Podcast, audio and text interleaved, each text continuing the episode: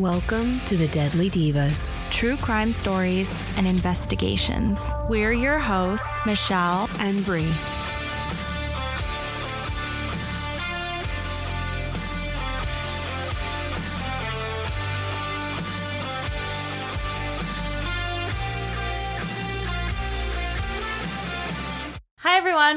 Back to The, the Deadly Divas. We were originally going to be publishing part two of the Jennifer Kesse investigation. Um, however, there is a story that has come out in the past couple weeks that is currently ongoing, and we wanted to cover it um, today. So we will put out part two of Jennifer Kesse next week. But in the meantime, we want to cover this case, which is the Gabby Petito murder. She was found just about a week ago, and it's a really crazy story.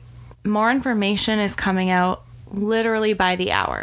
He doesn't pick up the phone, his family doesn't pick up the phone, but when he does pick up the phone, he picks it up to hire an attorney. How quickly did he do that? I don't know how fast he did. And, see, and, and, that's some of the questions that I have. You know, like when did you get an attorney? Did your parents aid and abet you in a crime? You know, all this other stuff. What was your reaction when you heard he was refusing to speak to the police? I screamed. I screamed. I, my wife couldn't even console me. Like, I thought the worst. I thought the worst. That's my baby. That's that's I, I, you know I was 20 years old when Gabby was born. She saved my life. I was going the wrong way in life. You know, made me the person I am today. So I I I broke down. I was crying, scream, screaming, screaming, and then I composed myself and I, I got to get her home because he's not helping. I'm not allowed to contact him. I'm not allowed to to, to, to be anywhere, whatever, go anywhere near him. And, and, and if I did, all it's going to do is stop me from the, the primary focus of finding Gabby. So I, I'm doing what I know best. Get, bring my daughter home.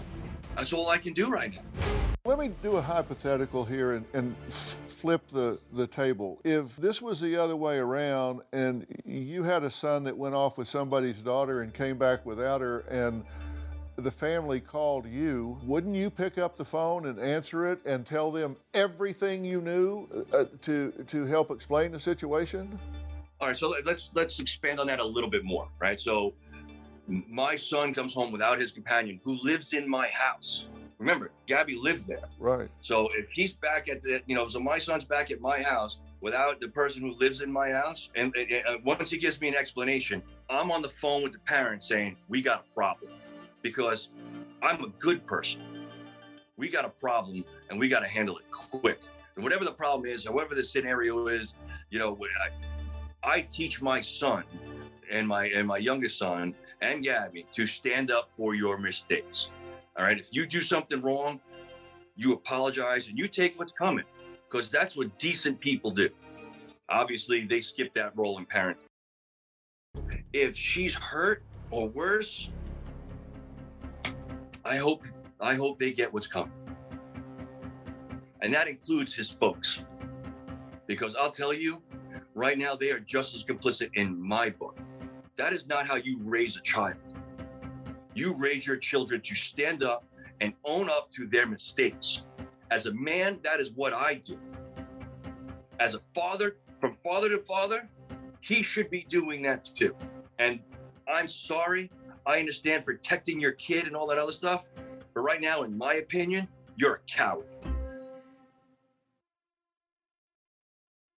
So, to start this case, to give you some background, um, Gabby Petito and her fiance Brian Laundrie had been living together with his parents at their Northport home in Florida.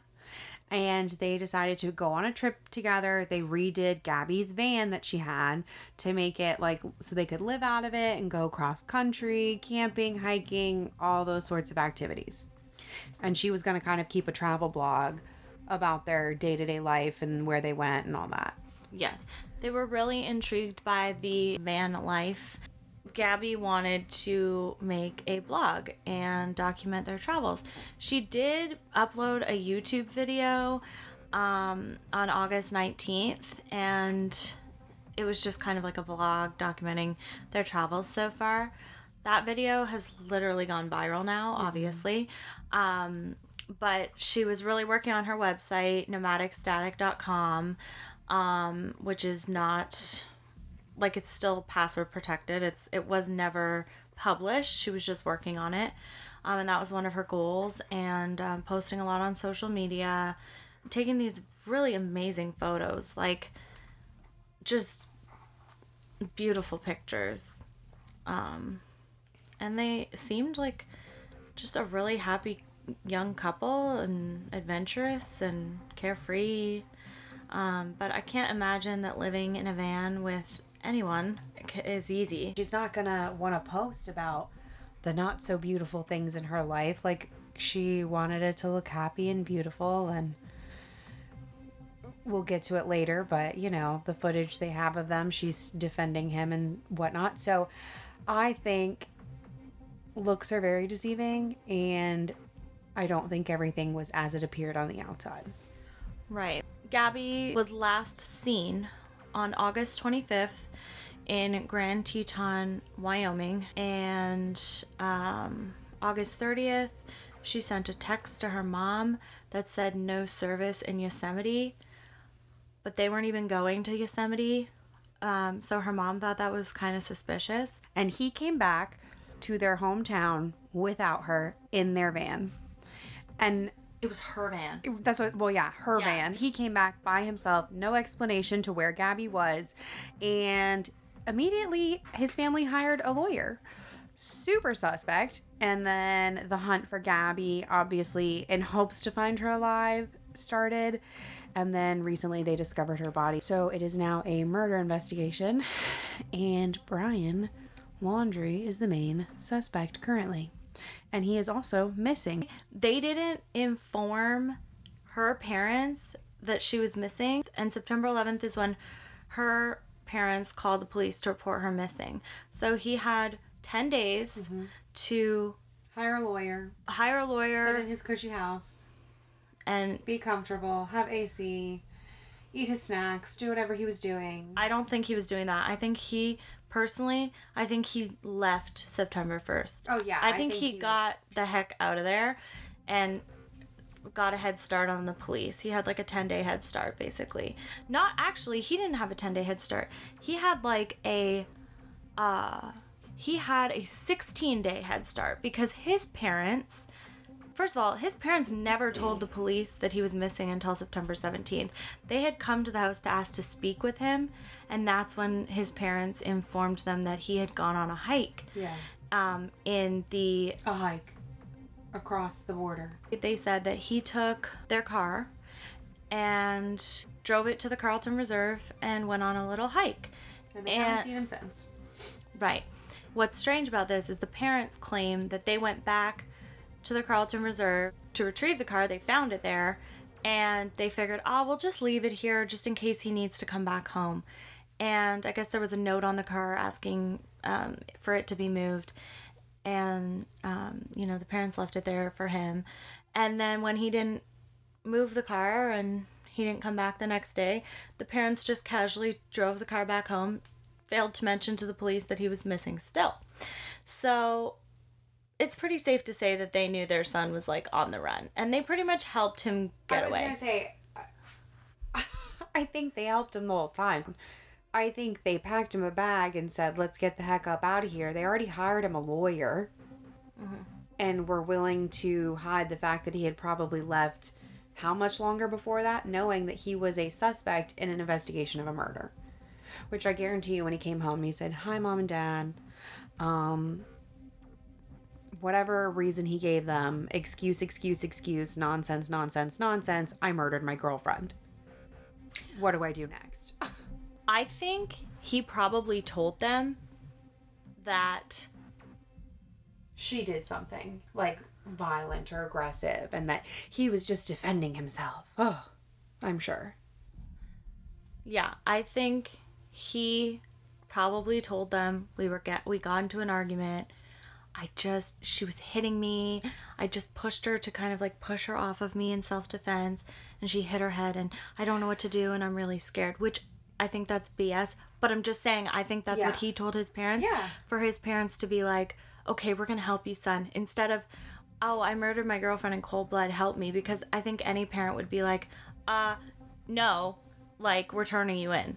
Well, I feel like any sane parent would also say it was an accident. We're going to go to the police. Even if you hire a lawyer for your son, you go to the police. You don't conceal the fact that he left her dead body in the middle of nowhere, came back. If it was an accident, they would have said, okay, I get that it's an accident, but we have to tell the police what happened. We can hire a lawyer, whatever, and then like go from there. I would never conceal the fact that somebody I loved, my kid, my spouse, whatever, murdered someone, regardless of if it was self defense or whatever. Right. And not only that, as parents, if they had any bit of compassion, Or empathy. they would have reached out to Gabby's parents or just said, you know, we know where your daughter is.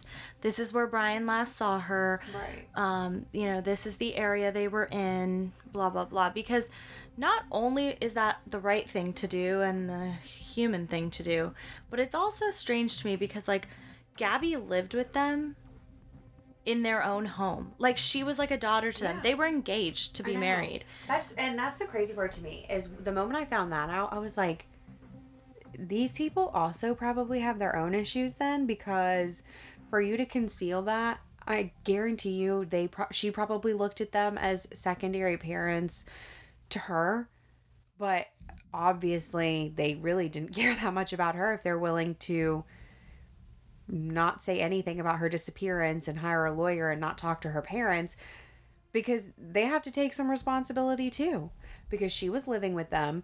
Like her parents are like okay we're trusting you to kind of keep an eye out for our daughter because she's living with you with your son and then your son takes her on a cross country trip and comes back without her mm-hmm.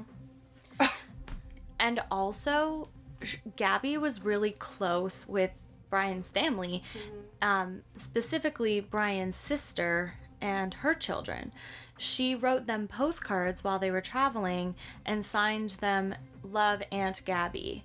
She was part of the family. They Brian and Gabby knew each other since high school. So for for them to just disregard her and her parents and how they might be feeling is just um it's disgusting. Yeah. It's disgusting. I can't even There's no other words for it. And not only did her parents say like they had reached out by phone and email and text to try and get a hold of them i'm worried about the kids. Do you know anything? What's going on? Where's gabby? kind of thing. His parents didn't even have the decency to return their phone calls or their text messages. I just i mean nothing in their statement from the Laundrie family lawyer it said this is very difficult for both the Laundrie and the Petito family and i was like what like no it's difficult for the Petito family you're your son is safe and home Exactly. so I think that's just really messed up. But anyways, so um her poor parents are like on um CNN pleading, they're on Dr. Phil pleading. I mean, this story blew up in the media. Everybody has heard about this case. And if you haven't heard about it, it's probably because you haven't been watching the news or on social media because it's everywhere. And I think part of what made it blow up was another event that occurred Right. in like their timeline of disappearance. whenever you have a case that has body cam footage or somebody that is active on social media that posts a lot of photos and videos, And then they go missing in the middle of that. it's very People can keep like a timeline so they feel like they can follow along Right. and what happened to that person, which is I think partially what makes it so polarizing Mm-hmm. because of the active presence and the footage they had and people are like wow you could literally see days before she was last seen mm-hmm. like her posting these happy videos and pictures with him and posting on her blog like that is crazy and i think that's partially what makes people like where did it go wrong And people also, when they're watching videos of victims that go missing or are murdered, they start to f- to get to know the person. They start to feel like they're friends with them and that they know each other. And you can get to know someone that way. Um, but it becomes to the point where like you almost feel like you're there. they were pulled over on august 12th by utah like police department because of a domestic violence call from another person not one of each one of them but somebody called and said a woman or a man was seen slapping a woman. Grand County Sheriff's Office. Were you able to get a description of the intoxication? Hi, can you hear me, sir? Yeah, I can hear you. or Hispanic male with a Hi, uh, I'm calling. I'm right on the corner of Main Street by Moonflower, and we're driving by, and I'd like to report a domestic dispute. Florida with a white van, Florida license plate, white land, gentleman, Where's about it at? five six beard. They just drove off. They're going down Main Street. They made a uh, a right onto Main Street from Moonflower. Or what were they doing? Cooperative, but um, what'd you say? What were they doing? Uh, we drove by, and the gentleman was slapping the girl. He was slapping her? Yes, and then we stopped. They ran up and down the sidewalk. He proceeded to hit her, hopped in the car, and they drove off. Okay, you said it's a white van? White van. I give you the. I can give you the license plate if you give me one sec. I took a picture of it. What kind of white van? Like a big one? Um, it it was a smaller van with the license plate of. It was white, Florida license plate. The make was a Ford. Model was Transit. Black ladder on the passenger side. Black ladder, Uh, passenger side, White Ford Transit. white Ford Transit. And where did they? So they turned. They headed south on Main Street from Moonflower Market. Correct. They made the right turn Also, they went north.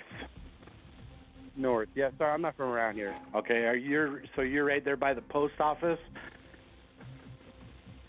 Right across the street. Yep. Okay, and, and when they turned onto Main Street, they went right or left? Right. Right, so they went north. North on Main. All right, I will let somebody know. Thank you. Yeah, no worries. Bye. Thanks. So basically, the police ended up coming, and the two of them were on the road. And when you, if you watch the body cam footage or you've seen it, the police are like, "So, why did you not stop when you saw us behind you?" And Brian was driving the car, and he was like, "We were clearly following you." And you could see that we were behind you. We turned on the lights. You kept going. You sped up. I actually had to speed up to catch you, which to me is suspicious. um, I think everybody kind of knows you don't speed up when a cop is behind you. You slow down, if anything, even if you don't think they're after you. Just kind of common sense. But he made some sort of excuse on the body cam footage. But it ends up being almost like two hours of them with the police on body cam going over a domestic dispute that had occurred between the two of them. His name's Gabby. Gabby, Brian. Okay. What's going on? How come you're crying? I'm sorry, we've just been fighting this morning. Some personal issues. Yeah, I don't know. It's just some days I, I have really bad OCD, and I just I was just cleaning and straightening up the back of the van before, and I was apologizing to him and saying, "I'm sorry that I'm so mean because sometimes I have OCD and sometimes I just get really frustrated. Not like mean towards him. I just like, mm, I guess my vibe is like I maybe I hear him like in a bad mood. And I was just saying, I'm sorry if I'm in a bad mood. I've just been really stressed. I had so much work I was doing on my computer this morning. What do you do for a living? Um, well, I, I used to work at an organic juice bar, but I just quit my job. Okay. I was a nutritionist. That's Oh, what okay. that's my That's job. cool. And I just um, quit my job to travel across the country, and I'm trying to start a blog. I Okay. have a blog and stuff. So I've been building my website. So I've just been really stressed, and he doesn't really believe that I can do any of it. So that's kind of been like a, I don't know. He's like a downer. I don't know. We've just been fighting all morning, and and he wouldn't let me in the car before. And Why I- wouldn't he let you in the car? Because you, told me because of your need- OCD. told me I needed to calm down. Yeah. I didn't get very, I didn't get overtly physical. I was just trying to keep her away and, and not get hit. And then I got really loud and like that's probably his attention where I was going, you know, back up, get away, just give me a. Okay, so, you said you pushed her to create some distance, obviously, right? What happened after that? What got what got the scratches on your eye? the phone. The phone. So you pushed her and she hit you. She was, I wasn't, I, it wasn't like a push and she jumped on me. She was, she was already, she was already, I don't want to, she was already swinging and I was. pushing. Yeah. A lot of angles, a lot of nails, a lot of rings. Yeah. You got scratches. I'm fine, and I look it. I, I hope she doesn't have too many complaints about me. I'm just, uh, you know, I, I feel bad I had to get so public. I was just trying to be loud to listen, listen, you know, try to make her calm down and be like, look, everyone's watching. I've decided I am not going to cite you for domestic violence battery, okay? It was only going to be a Class B misdemeanor. However, the domestic violence portion of it enhances it. Makes life a major pain in the butt, especially you're 22, right? So I'm choosing not to cite you today. I'm not gonna release you guys together. I want you guys to stay away from each other tonight, okay? She's agreed to it. Take some time for yourselves. You guys both have the exact same story as to what led up to the incident. So, taking some time tonight, I specifically, appreciate. Really appreciate it. Taking tonight away from each other is going to be the major breaker in all of this. I think that'll help you guys, especially tomorrow when you guys meet up. Just try to not contact each other unless, like I said, earth shattering, something happens. You guys have to jump in the car right now and drive back to Florida because something happened to parents.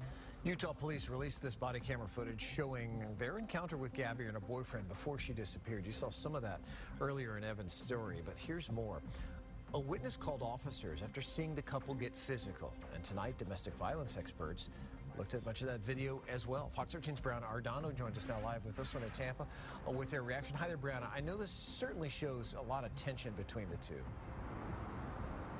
And Mark, officers ended up talking to both of them separately and ultimately did not cite Gabby with domestic violence. And tonight, uh, those survivor uh, advocates tell us that there's a lesson here in checking in with others. What was it you were attempting to accomplish by slapping? This body camera footage from Moab police in Utah shows officers talking to Gabby Petito before she disappeared. A witness called officers about a potential domestic violence situation on August 12th after seeing Gabby and her boyfriend, Brian Laundrie, argue and get physical. She talks about her mental health issues, um, her OCD specifically, and that uh, you know that there was that there was some tension between the two. He acknowledged tension between them, so you could tell that that this was an escalating situation. Clara Reynolds with the Crisis Center of Tampa Bay tells us remotely they handle calls all the time from people looking for help in domestic violence situations. Reynolds watched the body cam video and says it's important to trust your gut if you see something. So at least at this point, there is recognition that within a couple of weeks of the disappearance, that there were that there was at least one interaction that demonstrated that there were some issues between the two individuals. The video also shows police asking Brian about the scratches on his body. Officers did not charge or cite Gabby because she says she didn't intend to harm him. But what Mindy Murphy saw in the video paints a different picture of Gabby being the victim. She works with domestic violence survivors at the Spring of Tampa Bay. So it, it was not unusual to hear her taking responsibility for her behaviors and kind of um, you know, and him not taking any responsibility for his. I tend to think that probably there was a lot more that he did to contribute to the situation than at least I saw in that first 20 minutes. The couple was separated that night for their safety. Domestic violence experts say the video shows how important law enforcement training is in those situations. But it's really important that law enforcement knows what they're doing, that they give a potential victim um, space uh, to be able to safely uh, talk about what's been going on. The 911 call of the um, person that had reported seeing this domestic violence that prompted the police to catch up with them in the first place wasn't released until after the body cam footage was released. And in that 911 call, it clearly states, he clearly states that the man was slapping the girl. But they don't the dispatcher never relays that information to the responding officers. So the responding officers are basically going off of hearsay and they can see that Brian has visible scratches and marks on his body. When we say So- scratches, they're like tiny, okay? It's not like she clawed his face and left a whole claw mark down the side of his face. I think like when when the media has access to footage like that, it makes their story so much more interesting to like play that on a loop while they're reporting the story and things. So I think that's one of the reasons this case blew up. Another reason is because the parents were very vocal in the media and got the media involved right away. Um, and another thing that I think really drew people in was the fact that it's not like oh a body was found and we know who did it it was like this girl's missing. And then the next day it's like oh someone spotted her van and here's the footage from that. And then oh the next day oh we found her body and here's the footage from that. I mean there's footage for everything. There was a new um, there was a new revelation unfolding every day.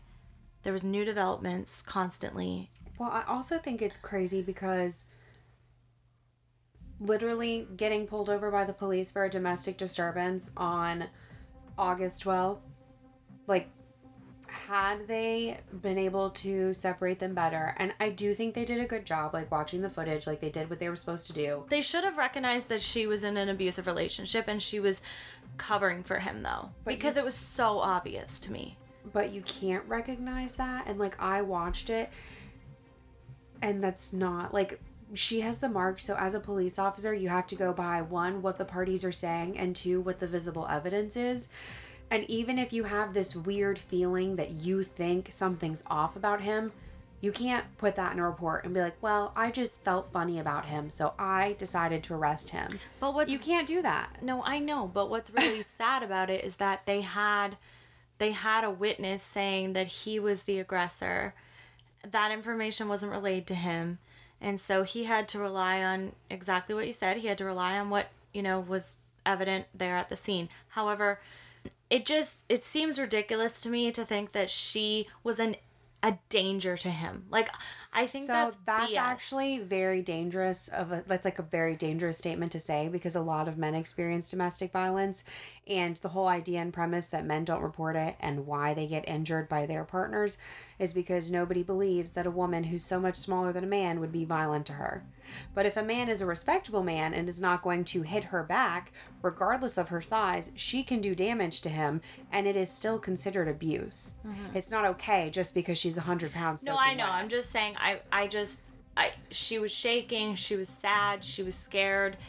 It. She was making excuses for him, even when they pulled him over, and she immediately said, "Oh, I'm sorry. I was distracting him from driving." Like it was like she covered for him. Oh, he hit you? Well, he didn't really hit me.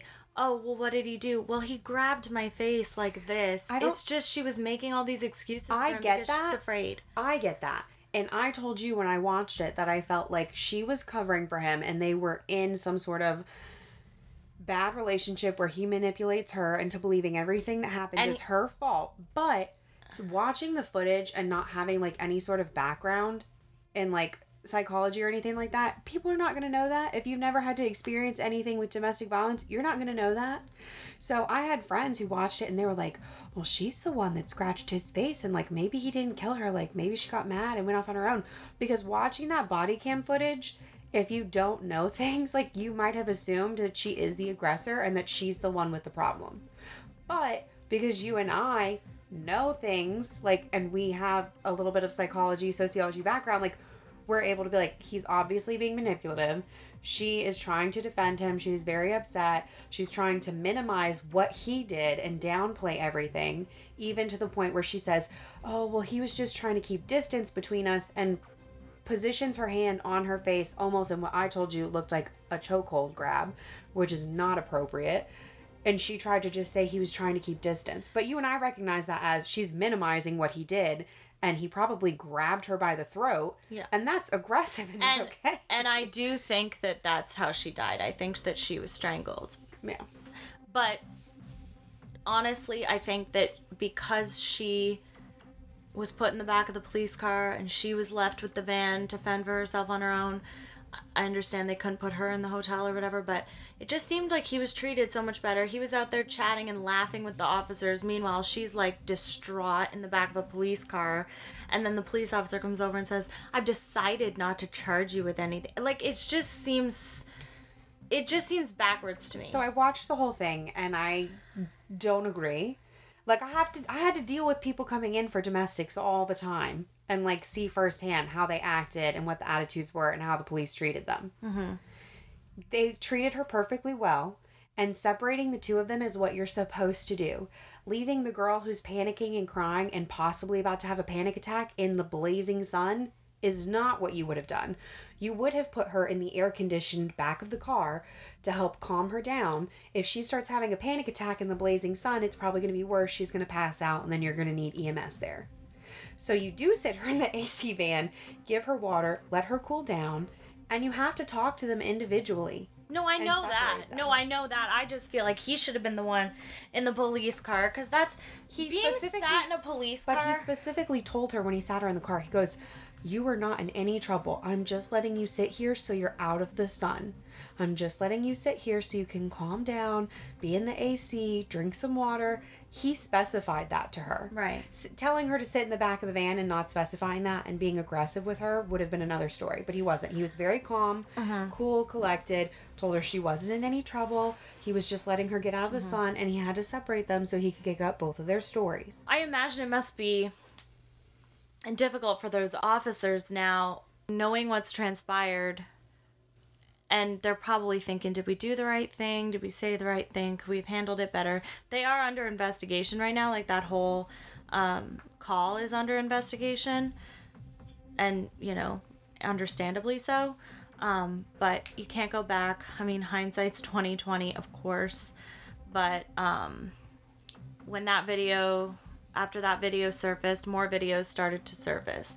And one was this family these youtubers traveled the united states in a rv with their kids and their pets and they were in grand teton national park on around the same time.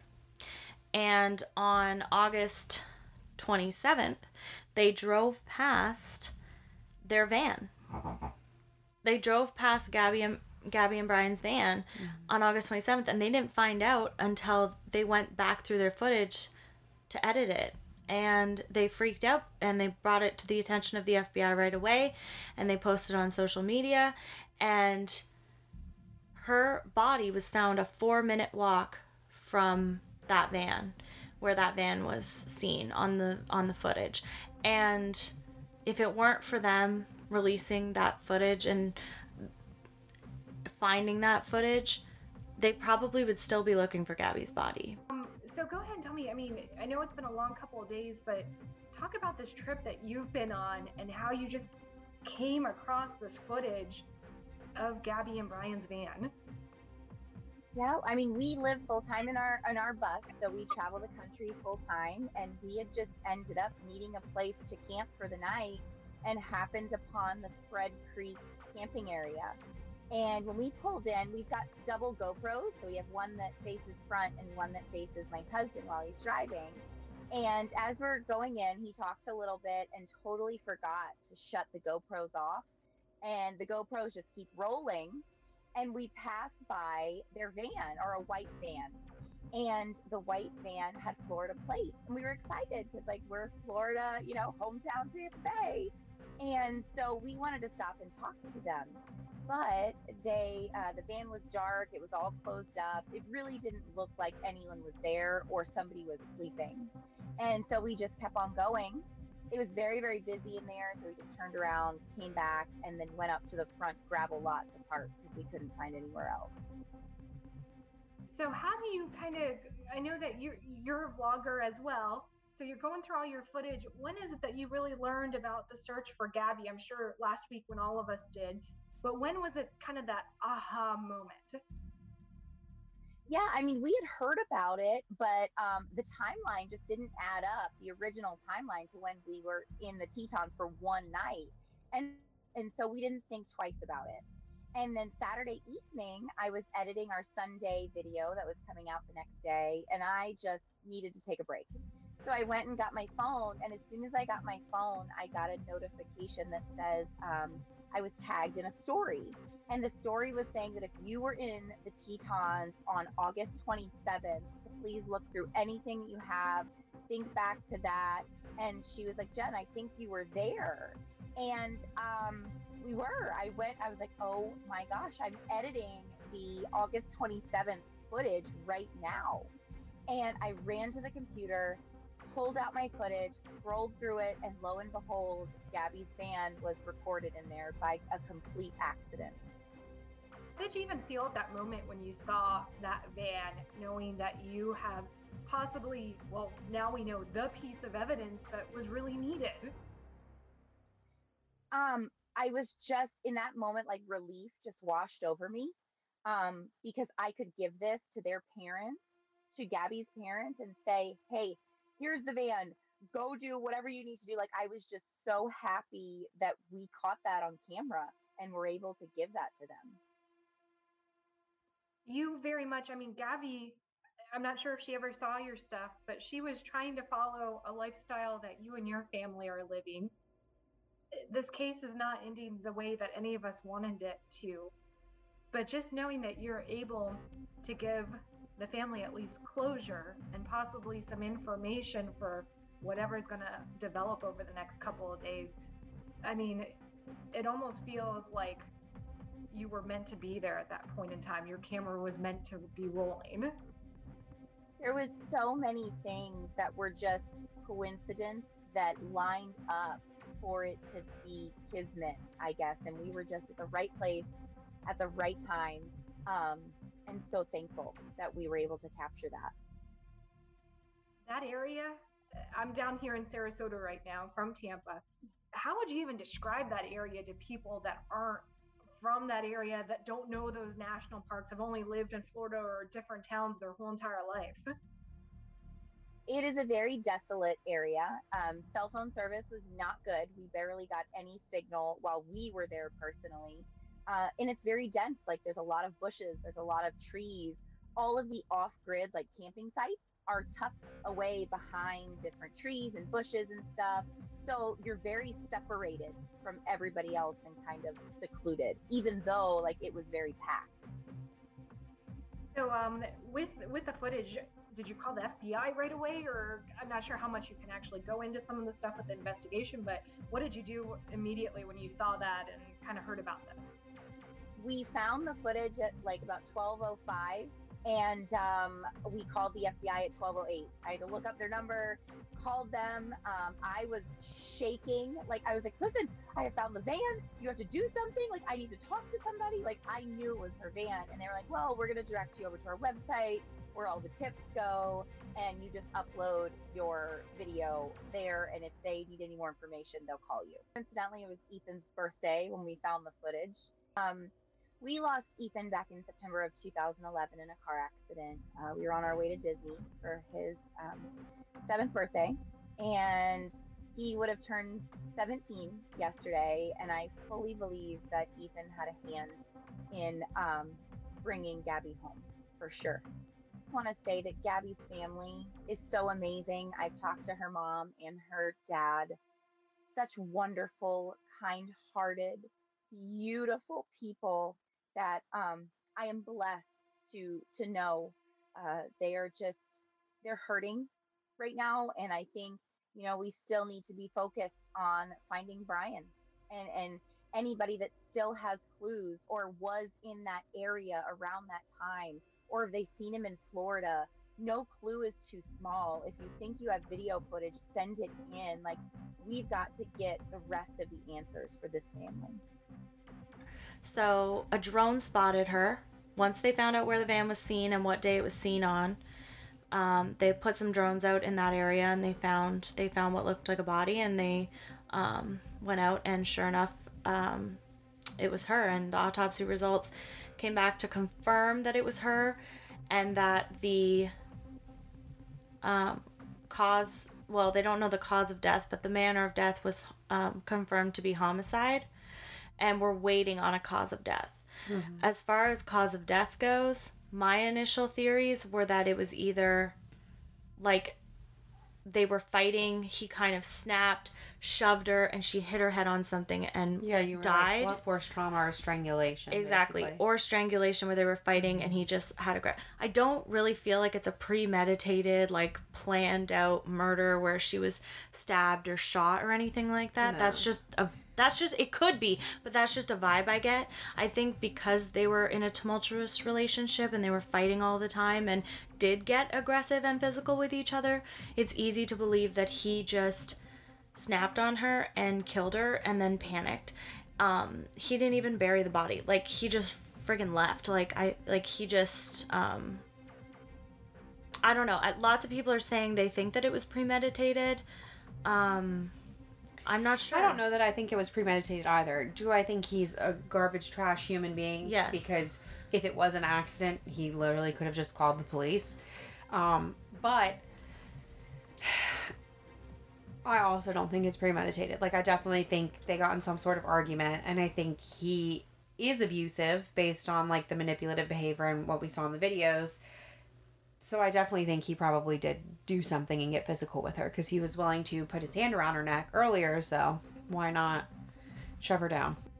Hi, my name is Miranda Baker, and on August 29th, my boyfriend and I picked up Brian at Grand Teton National Park at 5:30 at night at Colter Bay.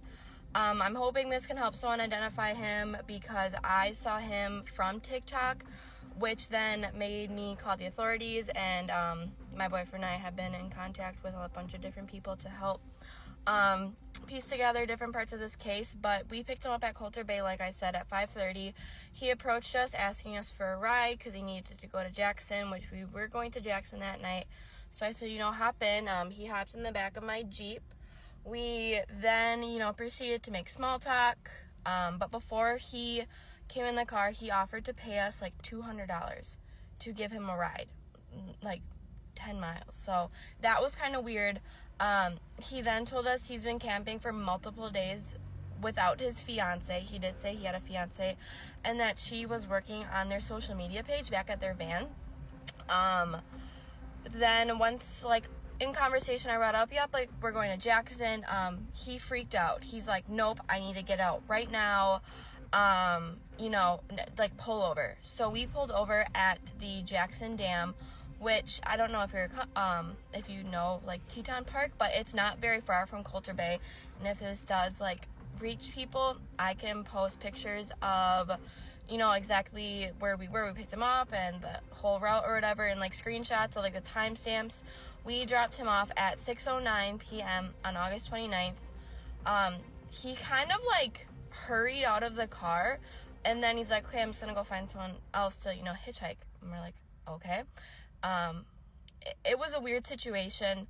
So when we picked him up he was wearing a backpack he had a long sleeve pants hiking boots and he had like scruff um but he didn't look dirty. For someone who was camping for multiple days like he didn't look dirty he didn't smell dirty so that part was kind of weird. Um and i'm just really hoping that they find her and this this helps someone like remember seeing him or you know something like Protesters are outside Brian Laundrie's home. Tons of people, news reporters. It's what? No, I was about to go. And Nancy Grace.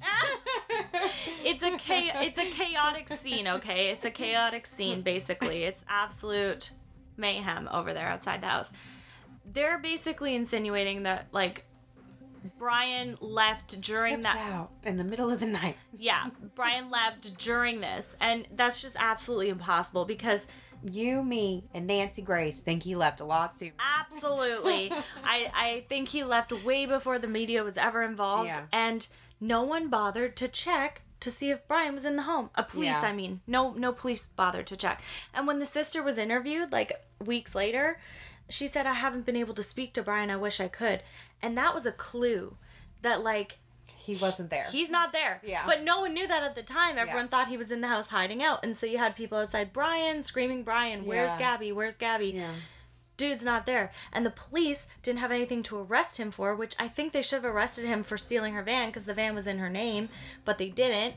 And Oh, he's in point. Yep. And he's in the house and has all this time. Yeah. There's a missing girl. You don't go on holidays and have your girlfriend missing for three weeks and people are not suspicious of you. I understand you can't just go and arrest somebody for no reason, but if they were really looking to find something, they could have like brought him in for questioning or or arrested him, brought him in on on the van. Like I I don't know. I mean, I think he was smart in getting the lawyer because it definitely pro- like prolonged the time because the, lawyers police had to yeah. go about it more of a because if he didn't have a lawyer, they would have just gone to his house and be like, "Hey, we want to talk to Brian," blah blah blah, and the family would have been like, "Oh, well, he's not here." They would have had to have said that. But when you have a lawyer, They then have to go through your lawyer to talk to I you. also think the lawyer's a piece of shit because he's hindering the investigation. that is in general a defense attorney for you because they always defend people possibly guilty sometimes innocent but yet they do it but I no, I get that, but there's a line. And I think he's like done some sketchy shit during this investigation. well look remember all the defense attorneys for serial killers and rapists and murderers over the year like yeah, I mean, I don't know how anyone in good conscience could do that, um, but people have done it ex-presidents that were lawyers ex president spouses who were lawyers have defended rapists and murderers that's insane. i know So we're waiting on cause of death now. That'll be the next thing to come out. And we're also waiting to find out where Brian Laundrie is. I think he's either left the country, yeah you and i both think he left right? the country Or he has killed himself. Because once the manner of death was released as homicide, I think that probably pushed him to make whatever decision he was going to make. Because if the manner of death came back as accidental, he probably would have come back and and told the truth, knowing that he wasn't gonna, you know, serve. He wasn't gonna be charged with first degree murder, for example, and the death penalty. If this is a first degree murder uh, charge, the death penalty is on the table in Florida. I think you have to show premeditation to get the death penalty. So I don't know that they'll go for that, or if they'll if they would have tried to make a deal. Well, first degree murder insinuates premeditation. so if it's a first degree murder charge, death penalty. Yeah. If it's second degree murder or manslaughter, then no, but he still possibly is going to do 25 years to life for, for second degree murder. Yeah. So I'm thinking if they ruled as ox- if they had ruled it as accidental, then it could have been a different situation. I think once that came out that it was homicide and now there's a manhunt for this murderer, they still haven't named him a a suspect yet. He's just a person of interest and he's a missing person. He's not a suspect on the run. He's, you know, not on America's Most Wanted. He's just a person of interest who is missing. Come on. Actually, when they issued the arrest warrant for him, then he became a person on the run. A federal arrest warrant was issued on Wednesday for Laundrie in relation to charges that he accessed unauthorized access devices. And the indictment alleges he used an un- unauthorized debit card following Petito's death. Tonight, a federal arrest warrant has been issued for Brian Laundrie after a grand jury indictment. Investigators now five days into the massive manhunt. Earlier today, Brian's parents seen leaving their Florida home under police escort. The Ford Mustang they say their son drove to the reserve and left there returned after police towed it away earlier this week. With an extensive search coming up empty, mounting questions about what directions authorities will go next. to never get caught. He has to be absolutely perfect, make no mistakes. For law enforcement to find him, he just has to make a mistake once. So Brian or Brian's parents informed the cops, "Oh, he's not here." When they went to talk to him on September seventeenth, and he's been supposedly in in the Carlton Reserve. However, the police have literally the sheriff's office. You can go online and you can watch the radar, and you can see the flight tracker is the chopper is going in circles over the same area over and over again. Like they must have some kind of evidence. They've spent like over a million dollars on these search efforts for him over the last couple of weeks and I feel like they have information that he is definitely in there. I don't know like if he had killed himself for example, their thermal imaging would no longer be relevant. Right? So uh, like they must be like looking for they must have intel that he's in there somewhere or they must have seen him on a trail cam or something um, there are a bunch of people coming out with like sightings of brian laundrie and there's actually this isn't funny but like people are now saying like hashtag where's baldo? Because they're like honestly it is a real rough time There, it's funny. There, but there's it's a real rough time to be like a bald, bald man white man right now with a beard. Like Everyone, everybody's gonna think you're Brian Laundrie on the run. exactly. And now Yeah. with like masks and stuff, it's it's, It's gonna be hard, yeah. It's gonna be easy for him to Mhm. like blend into society because. Other than his hand tattoos, he really doesn't have any identifying features. Yeah. There was a um there was a trail cam that picked up somebody walking through the woods in the middle of the night, which is sus- like suspicious. Yeah. And you can see in that photo, which we've put on our Instagram page, we want you guys to vote on our poll. But basically, this man has a freaking like necklace with like a tiger tooth on it. Yeah. And that's Brian's like favorite necklace that he wore all the time. And I'm like, that's freaking him. That's friggin' him. I know the face looks distorted, but you have to remember it's a night vision camera in the woods. It's it's not gonna make out his full face, okay? And you have to Do you pay know how many men that like to go on hikes and wear Jesus sandals wear tiger tooth necklaces? A lot. Not if you're bald and people are looking most for of them are bald. So they said the FBI is like alleging the reason his warrant is out is that he knowingly and with intent to defraud used one or more unauthorized access devices, namely a Capital One bank debit card and personal identification numbers for two accounts.